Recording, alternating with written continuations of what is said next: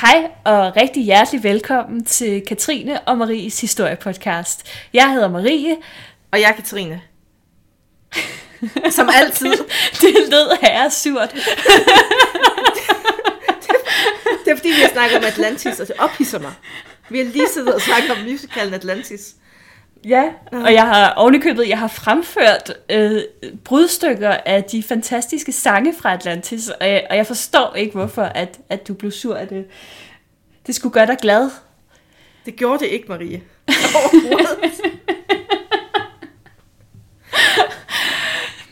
Nå, men, øh, men til gengæld kan det jo så måske gøre dig glad, at det snart er Sankt Hans. Ja, glæder du dig til, glæder du dig til Sankt Hans, Marie? Øh, ja, det, det, det plejer at være meget hyggeligt. Eller, det vil sige, at det, det, er, alt, det er ikke noget, jeg nogensinde har fejret, egentlig. øhm, så, øh, det er også sådan lidt altså, svært at fejre, synes jeg.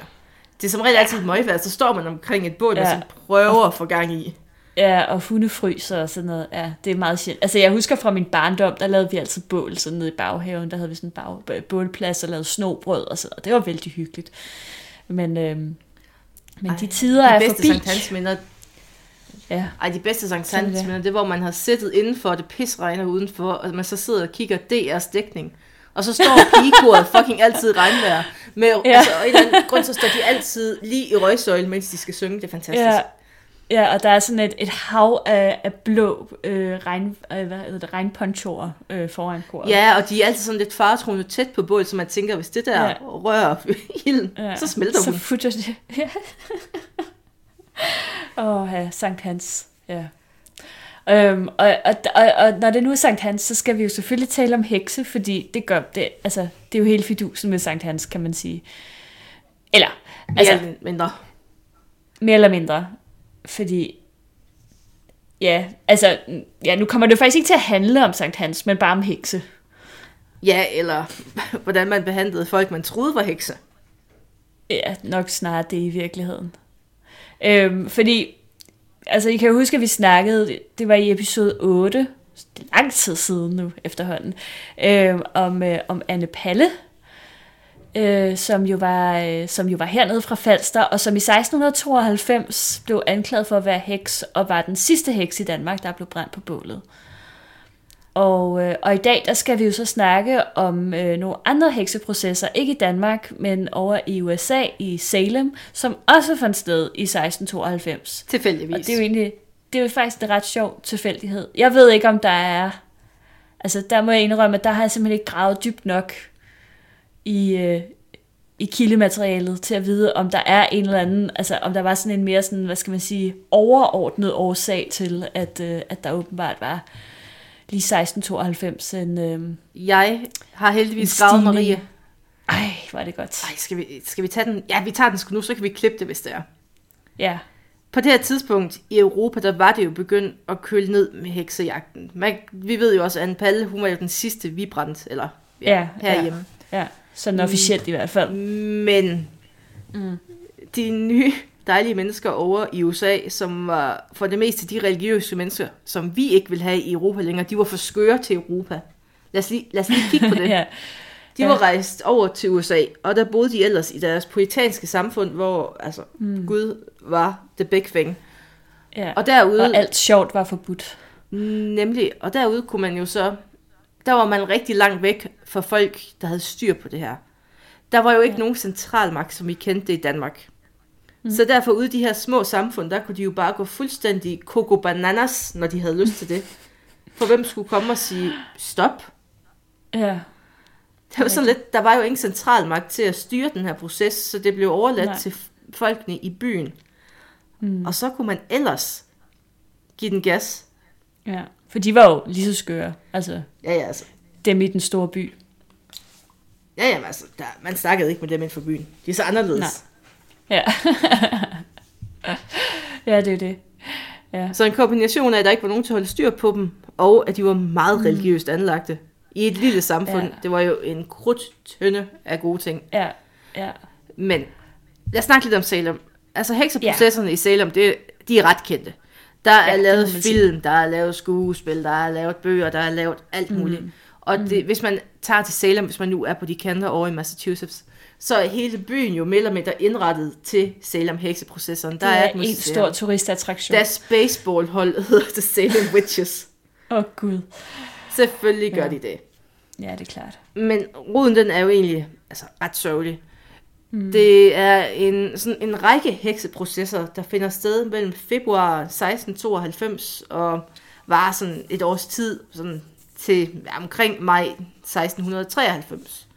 Mm. Og over den her tidsperiode, så når 200 mennesker at blive anklaget for at være hekse. Og 20 af dem, de bliver henrettet. Mm. Ja. Og det var altså fordelt både på mænd og kvinder. Ja. Sådan, så det er jo... Ja, det var, der var man ikke. Men dog flere kvinder end Ja, mænd, ja, skal der er siges. sådan en til fire Ja, ja, agtige forhold på det. ja. Og så var der en mand, som, som blev... Øh, ja, altså han tæller, han tæller vel med i, i det der, øh, de 20 henrettede, Ja, men han blev jo egentlig ikke hængt, han blev mast. Hans sten. Han var jo egentlig ikke anklaget, tror jeg nok, for trolddom, men fordi han ligesom forsvarede sin, hans, altså, sin kone, som var anklaget for trolddom, og så Nemlig. blev hængt. Og så synes de, at det var for dårligt, da han gjorde det. Og Salem-processen, de, er sådan, de er rimelig velkendte. Så vi tager mm. en anden vej ind. Og vi vil egentlig Ja. snakke lidt om, hvad der lidt op til hekseprocesserne, og hvem offrene mm. var, og hvordan sagen egentlig nåede at blive ført, og hvor retfærdigt Ja. det gik for sig. Ja, det er ret skørt. ja, det er det.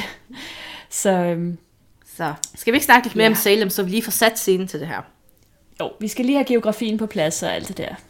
Salem, det ligger i staten Massachusetts, og hvis man ikke lige har det amerikanske kort inden for hornhinden, så mm. er det på USA's øh, østkyst, sådan lidt nordopad. Mm. Og der, det er meget regnfuldt, så vidt jeg husker. Det er meget koldt og regnfuldt. Egentlig sådan lidt ligesom i Danmark, bare lidt Ja. mere nederen. Ja, det er Boston, der er, øh, hvad skal man sige, hovedstaden, kan man sige det? Jo, ja. Hovedbyen. Ja, den stør- ja. Hvad man nu kalder det derovre. by. Ja. De fleste kender Boston. Men når vi rejser tilbage i tiden til 1600-tallet, så var der langt færre mennesker, der boede i det her område, fordi det var stadig ret nyt USA. Mm. Og de fleste mennesker, der boede der, det var meget kristne mennesker, puritanere, der var kommet over fra England. Mm. Og altså puritanere, det er vel sådan lidt less is more kristne, hvis man skal sige det lidt let. Ja, det må man sige. Altså, det er jo sådan nogle ekstremt, øh, altså en ekstrem streng slags kristendom, øh, hvor man jo øh, lever Meget Virkelig. småt. Meget, meget småt, meget minimalistisk. Og som jeg sagde før, altså alt sjovt er forbudt. Man må ikke spise god mad, han har sagt, og man må ikke drikke. Man har ikke brug for må, sjov, når man har Gud Marie. Nej, men jeg ved det også godt, ja. Jesus is my fun. Jeg er sikker på, at der også er nogle øh, sådan særlige, sådan særlige dresscode og så videre. Ja, ja, det var der. Ja, altså, når, jeg, ja. når du siger puritaner, så tænker jeg på Ja. det episke afsnit i Blackadder med den puritanske familie. Ja. Jeg ved, der sidder nogen derude og griner, fordi de ved, hvad jeg taler Ja. om. Mm. Ja, ja, jeg er ikke en af dem. nej, nej, men jer, der sidder derude og ved, hvad det handler om. Thumbs up til Ja. jer, I har set noget godt. og faktisk er det lidt misvisende, når man snakker om The Salem Witch Ja. Trials, fordi det foregår slet ikke i byen Salem, men landsbyen ved siden af Danvers, eller Salem Village kan man også kalde det. Og det Ja, lå den hedder sådan lidt begge dele. Ja. Salem Village er nok det mest rigtige, og det lå 10-15 km nord for Salem.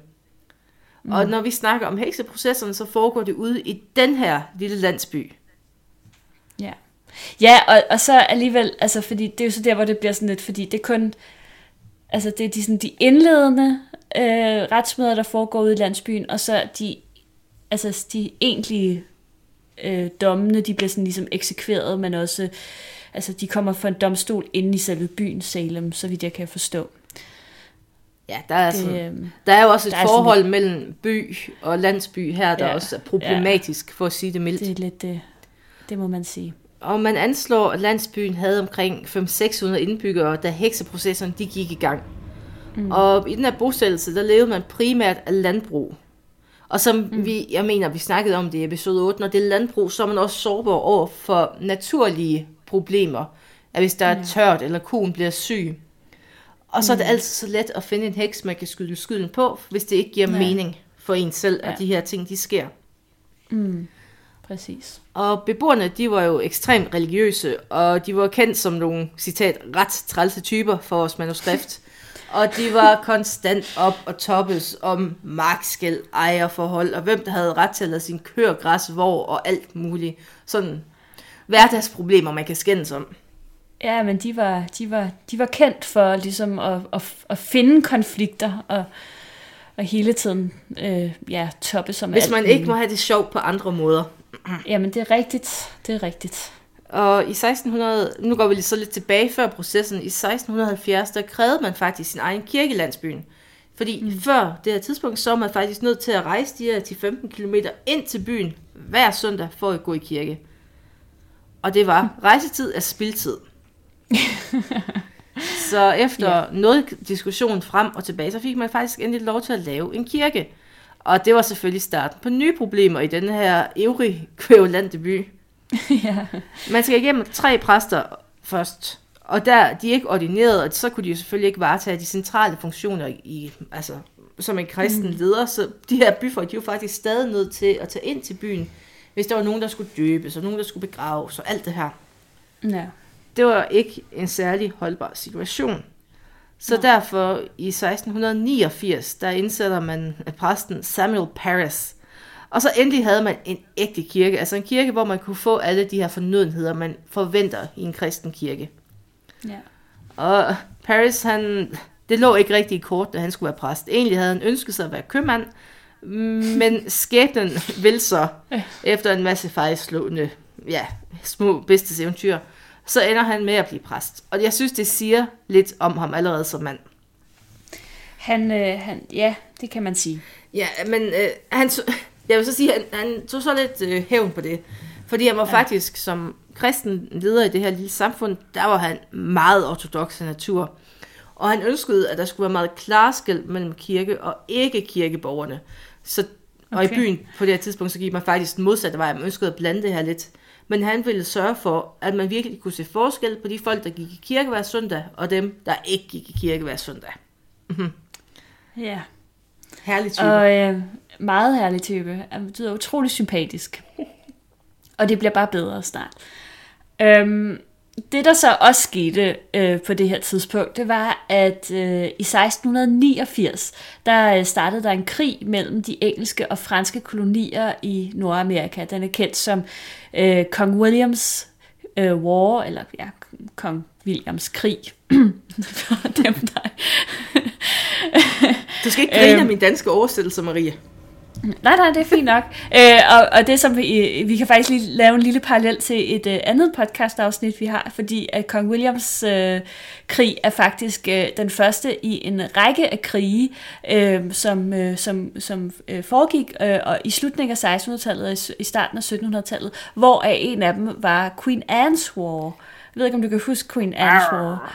Queen Ja, lige præcis. Pirates. Det var lige præcis, det var nemlig den krig, øh, hvis slutning betød en kæmpe stigning i antallet af piraterier i, øh, og, i Karibien. Men det var øh, længere ud i tid, det her det var i 1689. Og den her krig, den resulterede i, at et meget stort antal mennesker, de blev drevet på flugt øh, fra de nordlige stater, øh, blandt andet øh, upstate New York, ej at forveksle med byen New York, øh, Nova Scotia, tror jeg nok, Nova Scotia.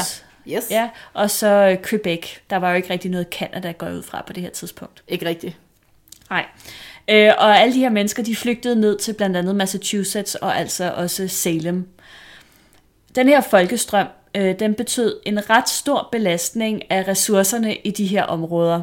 Øh, det var jo som sagt et landbrugssamfund, og øh, de er jo sårbare over for skift i øh, ja, vejr og vind, øh, sygdom, alt det her. Øh, og selvfølgelig også, at der lige pludselig er mange tusind flere mennesker, der skal brødfødes. Øh, den her sådan en, en belastning af ressourcerne, det er ofte noget, som får det værste frem i folk. Øh, og det skaber jo krig, og det skaber, skaber splid og alt muligt, så det er ikke så rart. Det var i forvejen et ret presset øh, samfund, som alle de her flygtninge de kom ned i. Øhm, der havde lige været en voldsom mæslingeepidemi øh, i området, og øh, derudover så var de også udsat for en konstant trussel om angreb fra de lokale indianerstammer.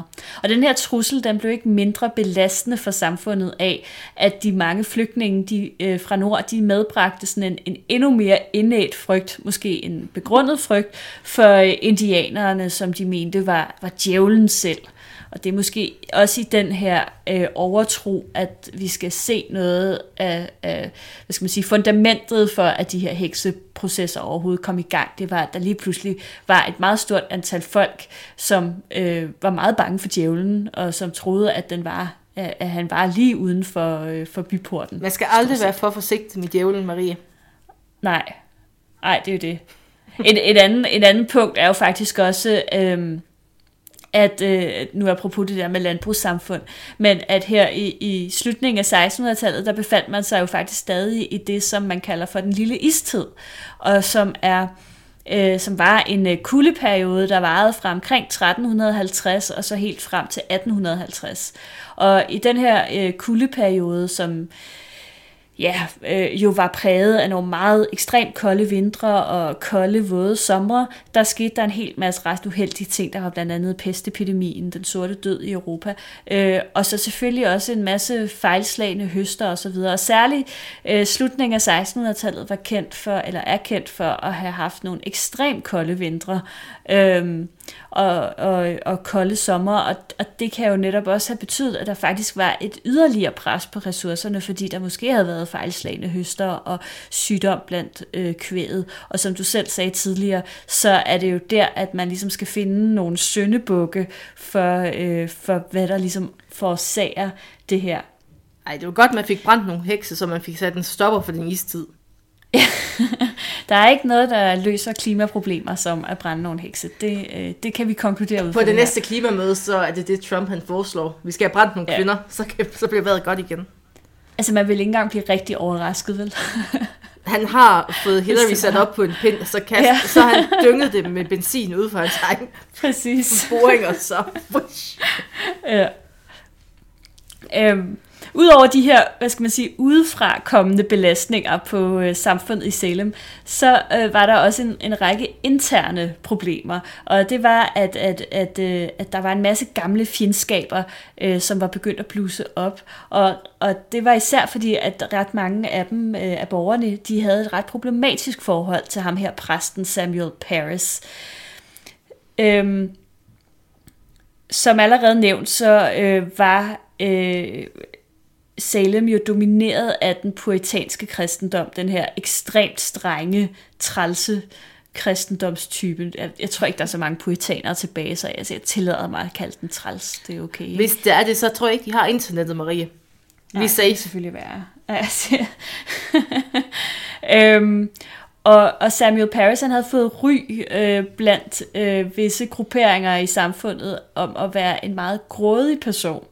Og grådighed, det var lige præcis en af de allerstørste synder blandt poetanerne. Han var en grådig poetaner. Han var en grådig poetaner. Jeg ved ikke helt, hvordan det fungerede sammen, men, men jo, der var måske nogle ting, der peger på, at, at den her poetanisme måske ikke lå så dybt i ham. Øhm, I øvrigt til de her grupperinger i samfundet, jeg ved ikke, om, om det var grupperinger for folk, der var poetanere, og folk, der ikke var poetanere, øhm, men de kunne ikke særlig godt lide hinanden, så der var der også ligesom en kamp, og, og så plus det, at de også ligesom havde ham her, præsten og sådan noget. Der var ikke nogen, der kunne lide hinanden i Salem. Skal vi ikke bare sige det sådan? Det virker som om, der ikke var nogen, der kunne lide. Det var bare et shitty sted at bo. Folk var syge, der var indianer, vejret var dårligt. Og... Ej, det var virkelig noget lort. Det var det. Øhm, to år efter ham her, Samuel Paris' indsættelse, så øh, styrtdykkede besøgstallet i kirken, og øhm, menighedsrådet de ville ikke længere levere brænde til hverken kirken eller præstegården. Det var lidt et problem. Jeg har allerede sagt, at vi er i den lille istid, meget kolde vintre. Det var, det var en udfordring, tror jeg. Og øh, udover at være kendt for at være sådan lidt grådig, så mente man også, at præsten her, han opførte sig arrogant. Øh, blandt andet så købte han lysestager af guld øh, til menighedshuset, og han købte også nye kar til sakramenterne. Og det her, det var et forbrug, som de her poetanske borgere bare overhovedet ikke kunne acceptere. Øh, og det betød, at i 1691, der besluttede byrådet, at de simpelthen ikke længere ville betale hans løn. Slutbrud. Øhm, og, men sjovt nok, så blev situationen ikke ligefrem bedre af, at de øh, holdt op med det. Fordi kort tid efter, så kom de første anklager om trolddom frem. Og man kan sige, det er måske ikke vanvittigt overraskende, at de faktisk blev fremsat i Paris' eget hjem. Og ikke mindst af hans egne, eller hans egen datter og hans øh, niese. Eller var det kusine? Hans Det niese. Det er hans niece og hendes kusine. Sådan der. Nu skal vi snakke om Betty and Abigail. Ja. Betty Paris, der var hans lille datter, hun var 9 år gammel, og hendes kusine Abigail Williams, der var 11 år gammel. De var selvfølgelig, altså de var relateret til præsten, og selvom folk mm. ikke var som super glade for så er det stadig en respekteret position at have i samfundet. De her piger, de begynder så at få nogle ret uforklarlige anfald. Og en af præsterne i nabobyen, han kigger på de her piger, og han beskriver anfaldene som værende unaturlige. Det er altså ikke bare et eller andet naturligt anfald, som man kunne se i forbindelse med, altså, med almindelig sygdom eller epilepsi. Mm. Som de siger, hvis det er epilepsi, så er det sjovt, at de begge to får det. Ja. Altså, jeg tror ikke, de var så avancerede, sådan lægevidenskabeligt, men det var påfaldende, at de begge to gør Ja. det. Ja. Og de her anfald, det foregik sådan, at pigerne de begyndte at skrige, og de kastede med ting, og kravlede rundt på gulvet, og de låste sig i bestemte positioner i sådan i længere tid ad gangen. Mm. Og pigerne de begynder så nu at forstyrre i kirken under prædiken, og de er generelt mere eller mindre ude af kontrol. Ja. Og når man så spørger pigerne, når de er, har deres normale periode, hvordan det føles, så beskriver det som om at blive stukket med nåle. Og Samuel, han, be, altså han siger, nu starter hun med at kontakte en læge. Der må jo være noget fysisk galt med dem, men lægen kunne ikke finde, altså han kunne ikke se, der var noget galt med dem overhovedet fysisk. Og så måtte man jo, altså den logiske konklusion, der er, at der er noget hekseri involveret i det her. Selvfølgelig. Og sagen den udvikler sig så yderligere, da tre andre unge kvinder i byen begynder at opleve lignende symptomer. De får anfald, mm. hvor de gemmer sig under møblerne, de får muskelkramper, og de får feber. Så der er jo selvfølgelig noget rodraskende galt, og der må være en heks i blandt os. Sådan er det. Selvfølgelig. Sådan er det jo, ja. Øhm, kort tid efter, at øh, lægen der, han har konkluderet, at der nok er tale om hekseri, så bliver de første arresteret. Og der var tale om tre kvinder, Sarah Good, Sarah Osborne og så Paris' tjenestepige Tituba. Øhm, Sarah Good, hun var en øh, hjemløs tigger, der var kendt på egnen for at tigge mad og husly. Hun var en oplagt heksefigur, måske også fordi, at hun, at hun så nok måske sådan lidt hvad hedder det, sådan unkept, altså sådan, mm. ja, laset tøj, måske uvasket, den slags. Øhm, og så havde hun et, et blakket ry på egnen af forskellige årsager, og, og, og det i sig selv øh, gjorde, at hun var sådan en oplagt øh, heksefigur. Under retssagen der blev hun også anklaget for at forbryde sig mod de puritanske principper som kontrol og selvdisciplin, fordi hun plagede børnene og skældte dem ud, når de generede hende, øh, i stedet for at lede dem til Jesus. Åh, oh, Sarah. Ja, åh, Det er så typisk hende. det, ja, men hun skulle bare vente den anden kind til, ikke? Ja. Så var der den anden Sarah, Sarah Osborne. Hun var heller ikke kendt som en, en flittig kirkegænger, og det i sig selv, kan man jo sige, var nok til at gøre puritanerne mistænksomme. Hun blev anklaget for trolddom, fordi hun havde giftet sig med øh, ja, det, som bliver kaldt for en kontraktbundet tjener. Og, og det er jo ikke en decideret slave, men det er heller ikke en fri mand. Det er Nej. sådan en, en in-betweener. Ja. Øhm, ja. Ja, sådan lidt af Øh, hvert. Ja, han er sådan delvist fri. Han er i hvert fald fri nok til, at de kunne gifte sig. Øhm, og, øh, og det var, men det var, altså, det var alligevel ikke populært, og hun har formentlig også giftet sig under sin stand, kunne jeg forestille mig. Øhm, og derudover så øh, var hun også berygtet for at prøve at kontrollere sin søns arv. Øh, han havde jo arvet efter, at hendes øh, tidligere ægtemand var, var død. Øh, og det, det gjorde, at ja, hende kunne, heller, hende kunne de heller ikke lide, og derfor var det jo også oplagt at anklage hende for, for øh, Hekseri. og trolddomskunst. Den sidste anklagede, det var Tituba, som, øh, som øh, var tjenestepige hos øh, Paris-familien. Øhm, hun var indianer, øh, og det var nok hovedårsagen til, at hun blev, ind, hun blev anklaget for trolddom, selv, simpelthen fordi, at hun var, hvad skal man sige, etnisk anderledes. Ja, altså vi burn the poor, burn the, burn, burn the ethnic people. Ja, det er sådan lidt... Ja, hvis du ikke er, er, er hvid og hedder... Ah, okay, jeg skulle til at sige, at jeg hedder Sarah, men det går heller ikke. Nej, det, det, du skal da især ikke hedde Sarah her omkring. Du skal især ikke hedde Sarah. Nej. Øhm, efter sine, øh, det kom frem under retssagen, at øh, hende her, øh, Tituba, hun havde lokket pigerne til sig med øh, fortællinger fra den her Malleus Maleficarum bog. Og jeg ved ikke, hvor mange, hvis man kan huske tilbage i episode 8, der kom du med en meget øh, grundig forklaring af, hvad den her Der bog var så meget er. sex, hvis I vil høre. Åh, oh, ja. Tilbage til episode 8, der var... Uh, det var at hit. høre om, om Malleus Maleficarum. Det er et øh, hovedværk om trolddom og hekseri. Og, Pagte med trolddom og hekse. Og, Ja, fra, fra 1400-tallet. Og den skulle øh, den hende her Tituba, slavepigen, altså åbenbart have fået fingre i. Øhm, og fortalt de her unge, uskyldige piger om sex med dæmoner, og om hvordan man fortryller en mand, og så hvordan man spår om fremtiden. Og, og det mente man så havde påvirket pigernes fantasi. Og hvis hun har gjort det, så har det uden tvivl påvirket pigernes fantasi. Men det fremgår ikke rigtig tydeligt, hvad hun... Altså, det er mere altså, sandsynligt, det er jo faktisk, at man betragtede også spådom som værende trolddom. ja. Og hun kommer jo, at der, der er sådan lidt tvivl om, hvor hun reelt kommer fra, om hun var indianer, mm. eller hun var sort kombineret med noget fra Karibien. Ja, Okay. okay. De fleste hælder til indianer. Men der er jo også historier om, at hun faktisk bare har siddet med de her piger og læst deres hånd, altså sådan, ved, håndlæsning. Ja, okay. Ja, Og ja. det har de så tolket som værende trolddom. Mm. Så Ja. Og hun kan jo også sagtens have fortalt spøgelseshistorier, eller sådan nogle, øh, hvad ved jeg, historier om overnaturlige væsener rundt om kaminen eller et eller andet, og så har det Ja. påvirket deres fantasi. Altså, det, det øh, kan man jo slet ikke udelukke. Men hun har nok ikke gjort det i ond mening, og hun var nok ikke en heks. nej, men i hvert fald, nu skal der fanges nogle hekse. Bum. Ja. Afsted. Det, de tre kvinder, du lige snakkede om, har til fælles, det er, at de stod uden for det etablerede samfund. Det snakkede vi egentlig også om i episode 8, at det tit var kvinder, der ikke Ja. var inden for det etablerede. Mm, det gode, det Ja, gode, hvad hedder det? ja det, det gode selskab. Og de er jo egentlig Det bare gode selskab, ja. De er jo the usual suspects, når man skulle finde en heks. Mm. De havde mm. ikke et socialt netværk, og der, de var egentlig overladt til sig selv meget, altså store dele under retssagen. Og ja.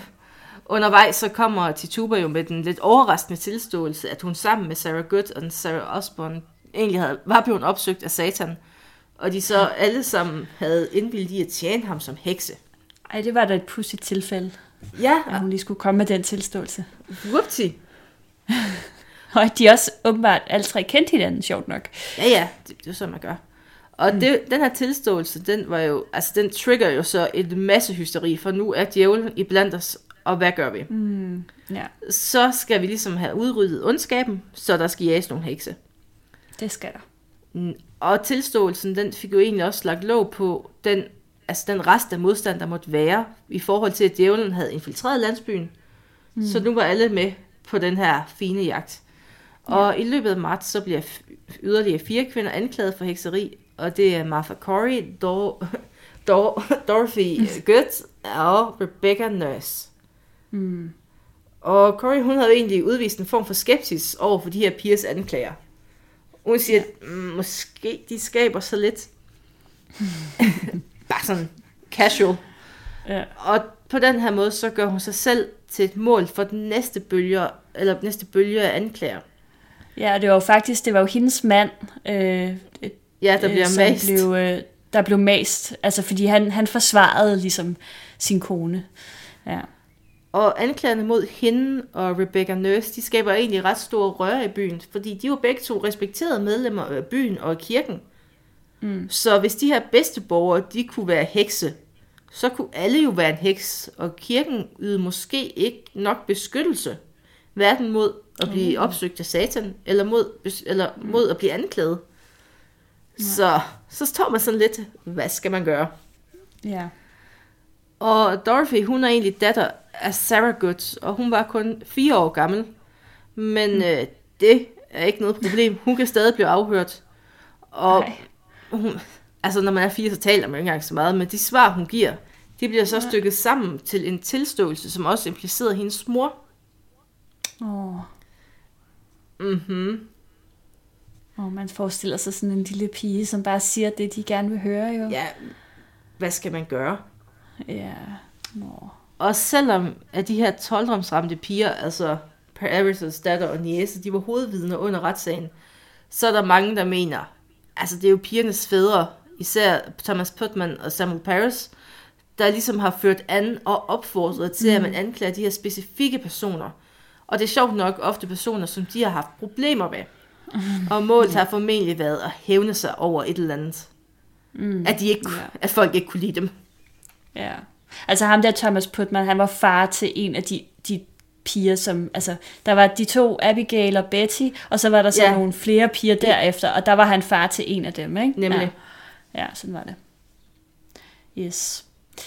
Øhm, I løbet af april måned 1692, der blev yderligere 21 personer anholdt, øh, og, og antallet det blev kun ved øh, med at stige, og derfor så besluttede guvernøren øh, William Phipps i, i maj 1692 at nedsætte en særdomstol.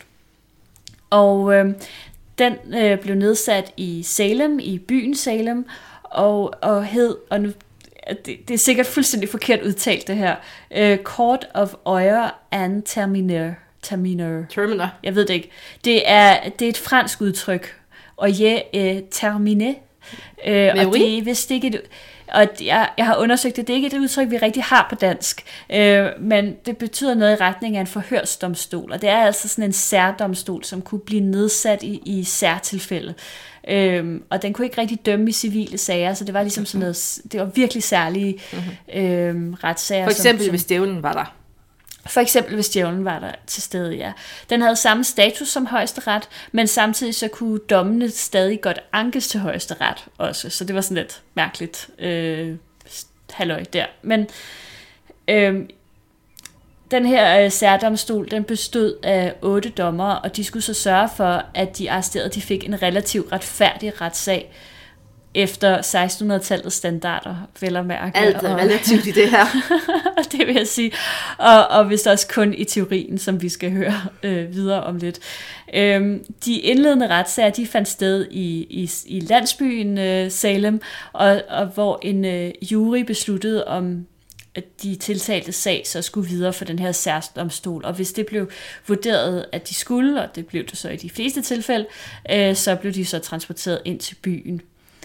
Øhm, og det er jo i virkeligheden lidt det samme som også i Anne Palles sag, hvor at hun jo også først øh, blev ført for retten øh, hernede på Falster, og øh, derefter blev hun transporteret ind til København, hvor at den endelige dom så blev afsagt. Det er sådan set samme, samme system, kan man sige.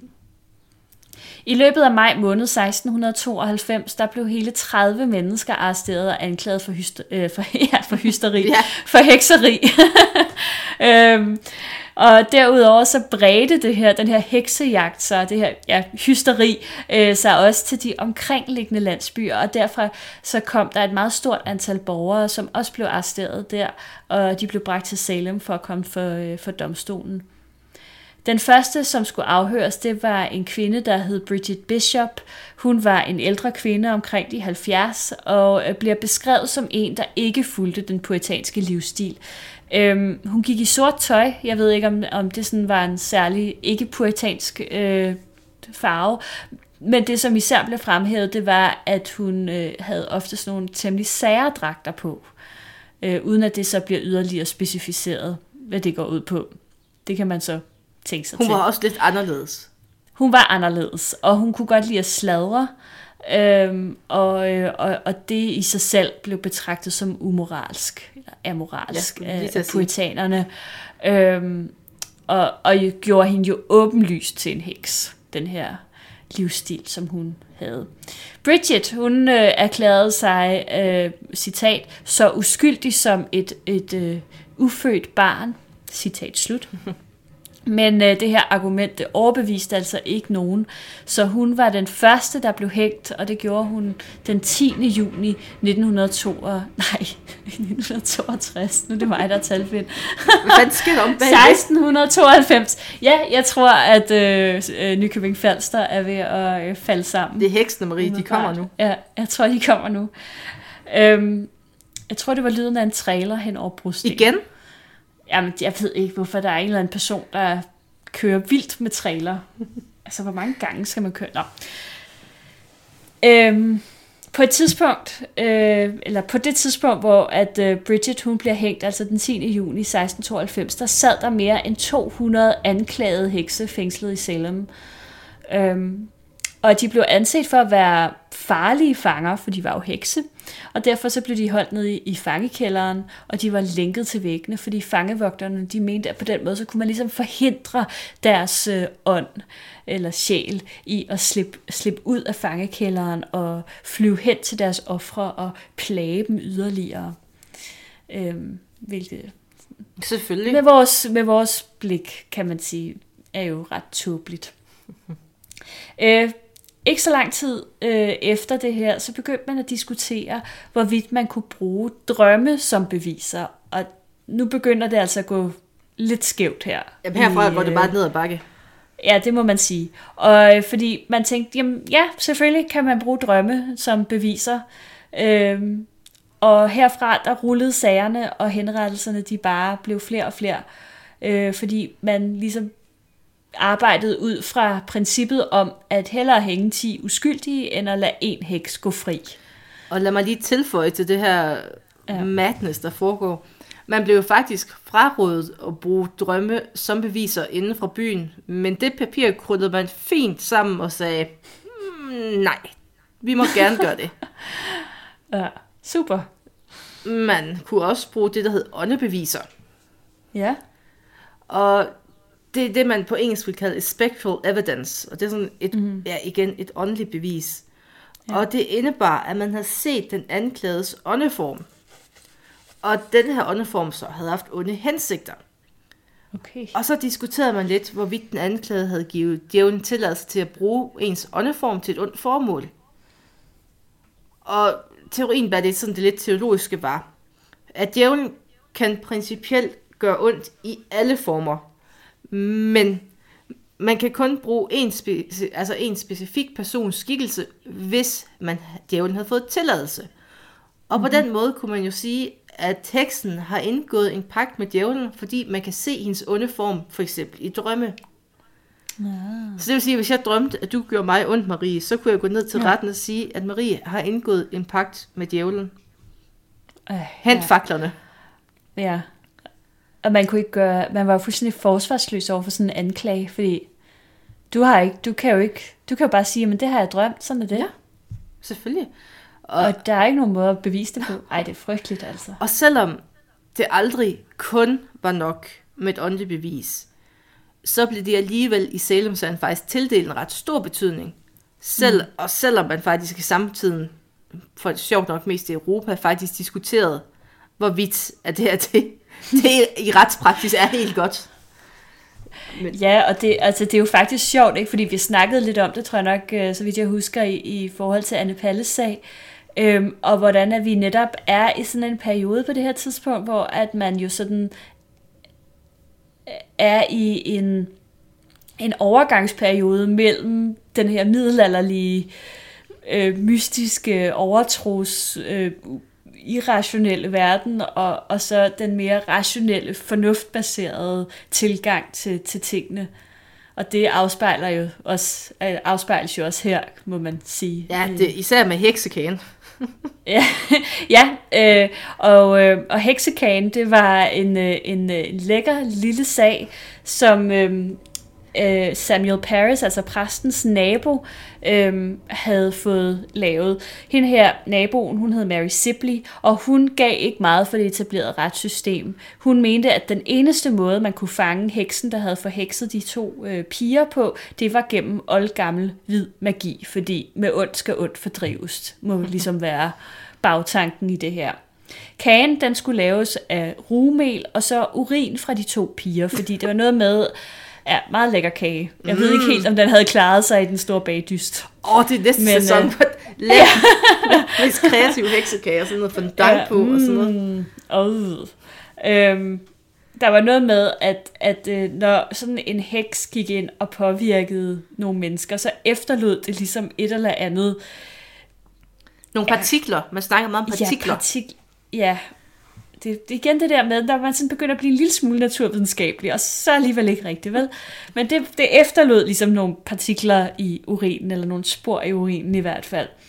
Nå, og det puttede man så i den her kage, og så bagte man den, og så skulle den fodres til en hund, fordi ifølge overleveringen, så var det ligesom den eneste måde, at en heks kunne føle smerte på, det var, hvis det var en hund, der spiste kagen. Øhm, Selvfølgelig. Og, og, øh, og, og så ville heksen begynde at skrige, når hunden spiste kagen, og man ville kunne finde hende. Nemt. Easy peasy. Logisk. Øhm, sådan. Af, af, af urensagelige årsager, så blev det her forsøg ikke til noget. Øh, kirken synes ikke rigtigt, det var en god idé. Det blev betragtet som at bekæmpe djævlen med djævlen, og man havde ligesom ikke rigtig brug for at tiltrække mere djævelskab til byen, synes man.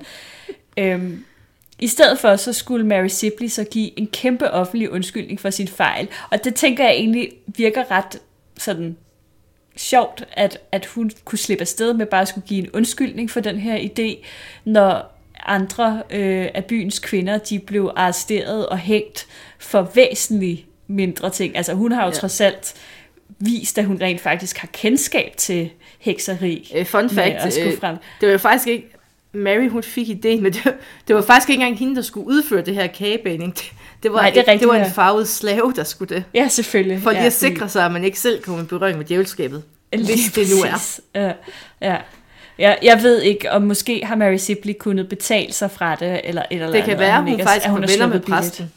Ja, det kan faktisk være. Altså nu vil jeg ikke anklage hun vil Mary jo sådan set noget. også, men, øh, nej, hun vil jo sådan set også redde hans, eller finde, øh, hvad skal man sige, øh, den, den, den ansvarlige heks. Så det kan være, at det var en formidlende omstændighed. Men selvfølgelig havde man også andre be- altså beviser. Mm. Man havde også den klassiske berøringstest. Ja. Og hvis heksen rørte ved et af sine ofre, så vil, mens offeret havde et anfald, så vil anfaldet stoppe. Mm. Og på den her måde vil man bevise, at vedkommende var en heks. Og teorien bag det her, det var, at de skadelige partikler, de ville vende tilbage fra offeret til heksen. Og Altså det, de samme, som var i urinen. Præcis. Og Ja. ja. offeret vil med det samme få det bedre. Men altså selv Paris var lidt skeptisk over for det her. Altså, det viser lidt om det, vil jeg sige. Ja. Men ikke desto mindre, så fik nogle af de anklagede bind for øjnene, og så blev de ellers bedt om at røre ved offrene. Hmm. Og det var så faktisk en af bevistyperne, der blev brugt til første bølge af anholdelserne. Det var skrækkeligt, især når man tænker på det der med, at hvis det i virkeligheden var fædrene, som ligesom opildnede ja. pigerne, altså så er det jo, det er jo nemt. Ej, hvor er det bare langt ude. Tænk, ej, men for pokker, Ja, altså. og men selvfølgelig så brugte man også helt almindelige vidneudsagn, og det fører så til nye anholdelser. Man finder dukker i folks hjem, og man finder bøger, og man finder horoskoper, og man finder noget så farligt som salver. Ja, Altså Ja. ting, man, altså, ganske almindelige Ja. ting. og så, så lavede man selvfølgelig også den der test, altså test med heksepletterne, Ja. hvor man ser, Det skal jo lige, ja. hvis man rører ved et modersmærke på et eller andet sted på kroppen, hvor folk er lidt følelsesløse, ja. så er man en heks. Nå, for delen. Altså, det vil sige, at hvis der kommer en og rører ved dig med en lille pind på ryggen på et modersmærke, du siger, "Mm, rører du Det ved kan jeg mig, ikke mærke. Ja. så Hmm. er det op på pinden.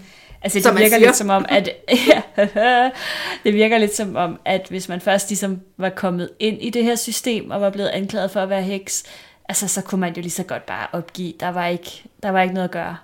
Mm, nej, men, eller jo, det man var der jo så, kan man sige, i det her tilfælde. Ja, hvis man var gift med guvernøren. Ja. Ja. Måske. Fordi det var jo så det, der skete. Øhm, at, øh, ja, den, den lange historie, det var, at øh, den 22. september, der var der otte mennesker, der blev hængt. Og det var de sidste, der blev hængt øh, i forbindelse med det her øh, hysteri i, øh, i Salem. Øh, Den 29. oktober, der ophævede guvernør Phipps øh, særdomstolen og forbød, at flere blev anholdt. Og det skete formentlig, fordi at hans egen kone var blevet anklaget. Og så var det ligesom ikke sjovt længere. Nej, så er det for tæt på. Ja, så, så gik det ikke mere. Han vidste du godt, Og så- at hun ikke var sammen med djævlen. Ja. Og også fordi måske kan man sige, at han havde jo set, og det, nu har vi ikke været så meget inde på alt, altså der er jo mange øh, ofre øh, i, i det her øh, halløj, og der var jo flere af dem, hvor at, at de mænd, som var blevet anklaget, de var jo gift med kvinder, der var blevet anklaget. Altså det var ligesom noget, der spredte sig som ringe i vandet, det her. Ikke? Så han kunne måske lige pludselig begynde at føle, at at han selv var kommet i farezonen, og så længe han ligesom Ja. selv havde magten over processen her, så stoppede han den. Og det var jo meget smart. Øhm, han, øh, det, det betød, øh, at øh, de resterende 52 mennesker, der stadig sad fængslet på det her tidspunkt for, med, på, på anklager om hekseri, de skulle sættes før en anden domstol end den her særdomstol. Og øh, her, der var drømme og syn altså ikke længere øh, gyldige beviser. What? Heldigvis for dem. Ja, det synes man ikke. Nu er det ikke sjovt øhm, længere. Nej, nu stopper det. Og øh, det betød så også, at størstedelen af de 52, de blev frikendt for deres anklager, eller løsladt på grund af manglende beviser simpelthen. Der var, der var ikke noget at komme efter. Øh, der var nogle sidste få, der blev øh, kendt skyldige i hekseri, men de blev så efterfølgende benådet af guvernøren. Så øh, man kan sige, at efter september øh, 1692, øh, der var der ikke flere, der blev henrettet. Øh, og den, den sidste øh, blev øh, forlod fængslet i, i maj øh, 1693 i live, og, øh, og, og derefter øh, det er ligesom slutdatoen på, på øh, de her hekseprocesser i Salem. Skaden, den var dog sket, øh, og fordi på lidt over et år, der var der jo mere end, end 200 mennesker, der var blevet anklaget. Jeg skal lige huske på, at du sagde i starten, at hvad havde der boet? Man regner med en 500-600 mennesker i landsbyen Ja, det. Salem. Så altså 200, det er alligevel... Det, Altså, det der er var selvfølgelig godt også sådan- dem i den oplægte landsby, men de var jo ikke meget større end Salem. Nej, folk har kendt hinanden. Det var et ret stort sådan, indgreb i, øh, i, i landsbyen. Og man kan sige især også, fordi der er jo så relativt mange, som fik lov til at gå fri igen. Ikke? Så, så der er ligesom opstået lidt gnidninger efterfølgende også måske i samfundet i forhold til... Øhm, der var, Det kan der godt, var altså, hvis man allerede var lidt sur på hinanden over markskæld, ja. så ville man nok være rigtig sur, hvis ja. Naboen anklaget en for at være heks. Ja. Jeg læste også, at, at der var øhm, en af de her piger, øh, hende, hende, der var datter af, af ham, der hed Putnam, Putman, hvad hed hun? Anne Putnam, Put, ja. Putnam, Putnam.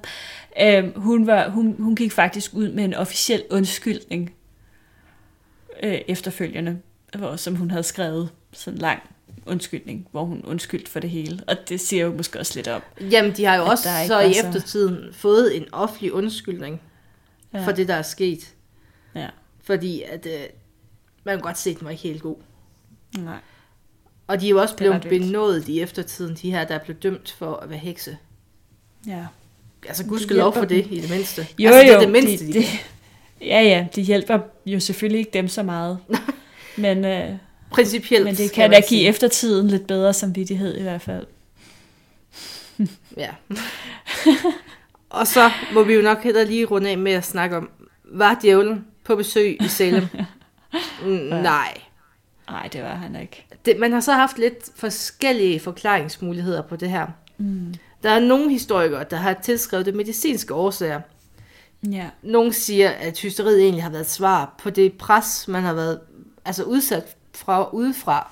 Ja. Som vi snakkede om, at der har altså ikke været super sjovt at bo i Salem i de her år. Mm. Så er der også dem, der siger, at det faktisk, at de her piger har oplevet det, man nok vil kalde det et trip. Fordi Ja. ja. de har spist rugbrød, der har lavet på svampeinficeret korn. Ja. Og den her svamp, den har så givet nogle LCD-agtige symptomer. Og det er det, de har oplevet. Mm. ja, okay. Ja. Er det det der meldrøje eller sådan et Ja, andet? ja, det mener jeg, det hedder. Ja. Så er der også dem, Ja. der har diskuteret, om de her piger, eller folk i den her by, måske egentlig bare har haft det der søvnparalyse, altså søvnlammelse. Det der, Ja. ja. hvor man vågner og ikke kan bevæge sig. Ja, for alle mulige sådan syner. Ja, der kan være- nemlig, at der man, kan- man ikke er helt vågen, og man Ja. ja. ikke helt sover, man drømmer lidt, Ja. ja. og ikke kan bevæge sig, og det er måske det, der kunne forklare nogle af de natteangreb, man føl, der skete, man blev anklaget for. Ja. Det kan også være en kombination måske Ja. af nogle af de her ting. Altså, de var kommer til at fuldstændig skæve på rugbrød. Fuldstændig ja, på rugbrød.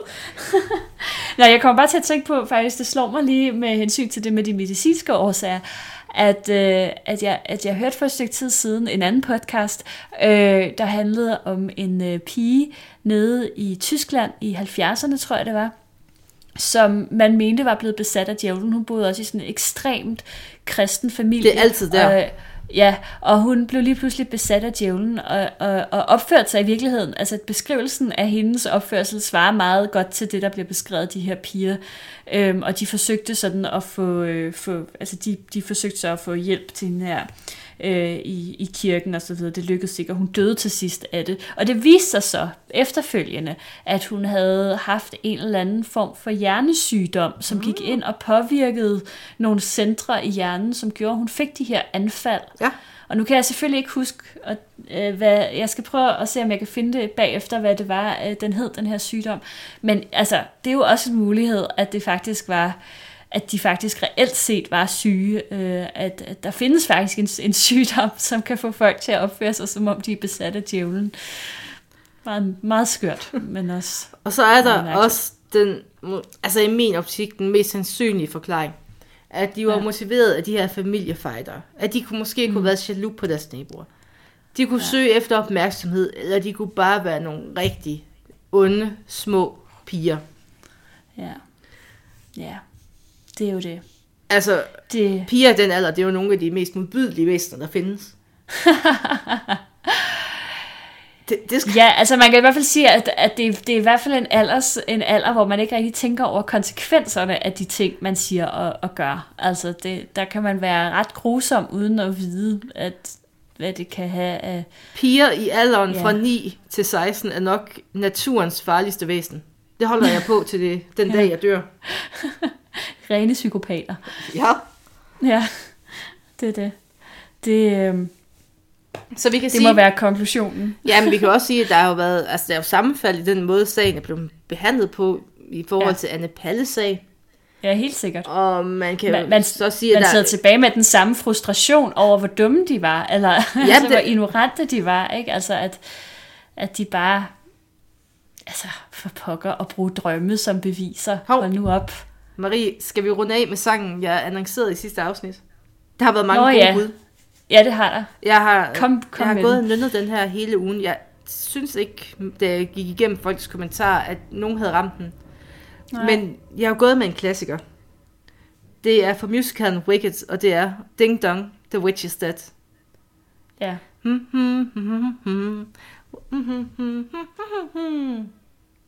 Ding dong. Pissegod sang. Marie, Ej, jeg du sang, den du sang den bedre. Nej, du sang den bedre tidligere. Jamen, der var jeg også virkelig... Jamen, nu er jeg bare blevet sådan lidt trist over det her. Så griner Nu, du, nu du, du griner af mit, mit triste natur. Åh, oh, undskyld. Du er sådan en heks, Maria. Ja, men det er... Nej, du må ikke sige det.